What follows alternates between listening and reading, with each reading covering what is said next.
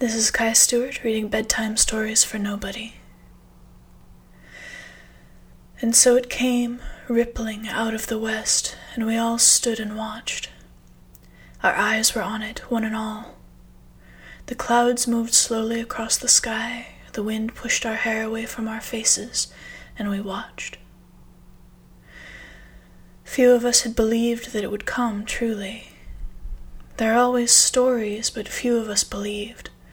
There are always stories, but in the last few weeks we heard them more often, or thought of them more often, or mentioned them to each other, or thought we did.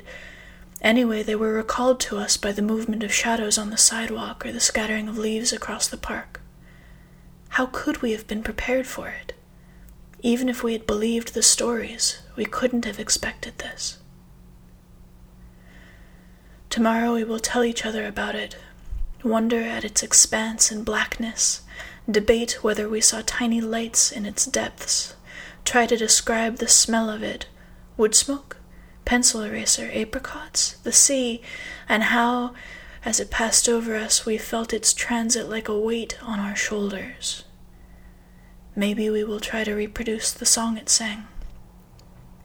Maybe some of us will become composers and create a new body of music with unusual trills and legatos, but we'll never feel we've remembered it correctly, and no one of our compositions will agree with the others. Maybe we will become painters and fill spaces with feathers or stars or scales. Maybe we will move slower, more thoughtfully, speak more seldom or more often. Maybe our voices will be gentler.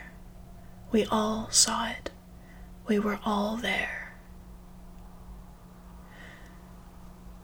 But over time, even this will recede. Our children, if they remember it at all, will be unable to describe what they think they saw.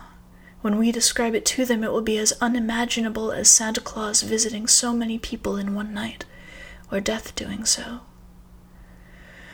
we will begin ourselves to wonder. What was it we saw? What is it we remember?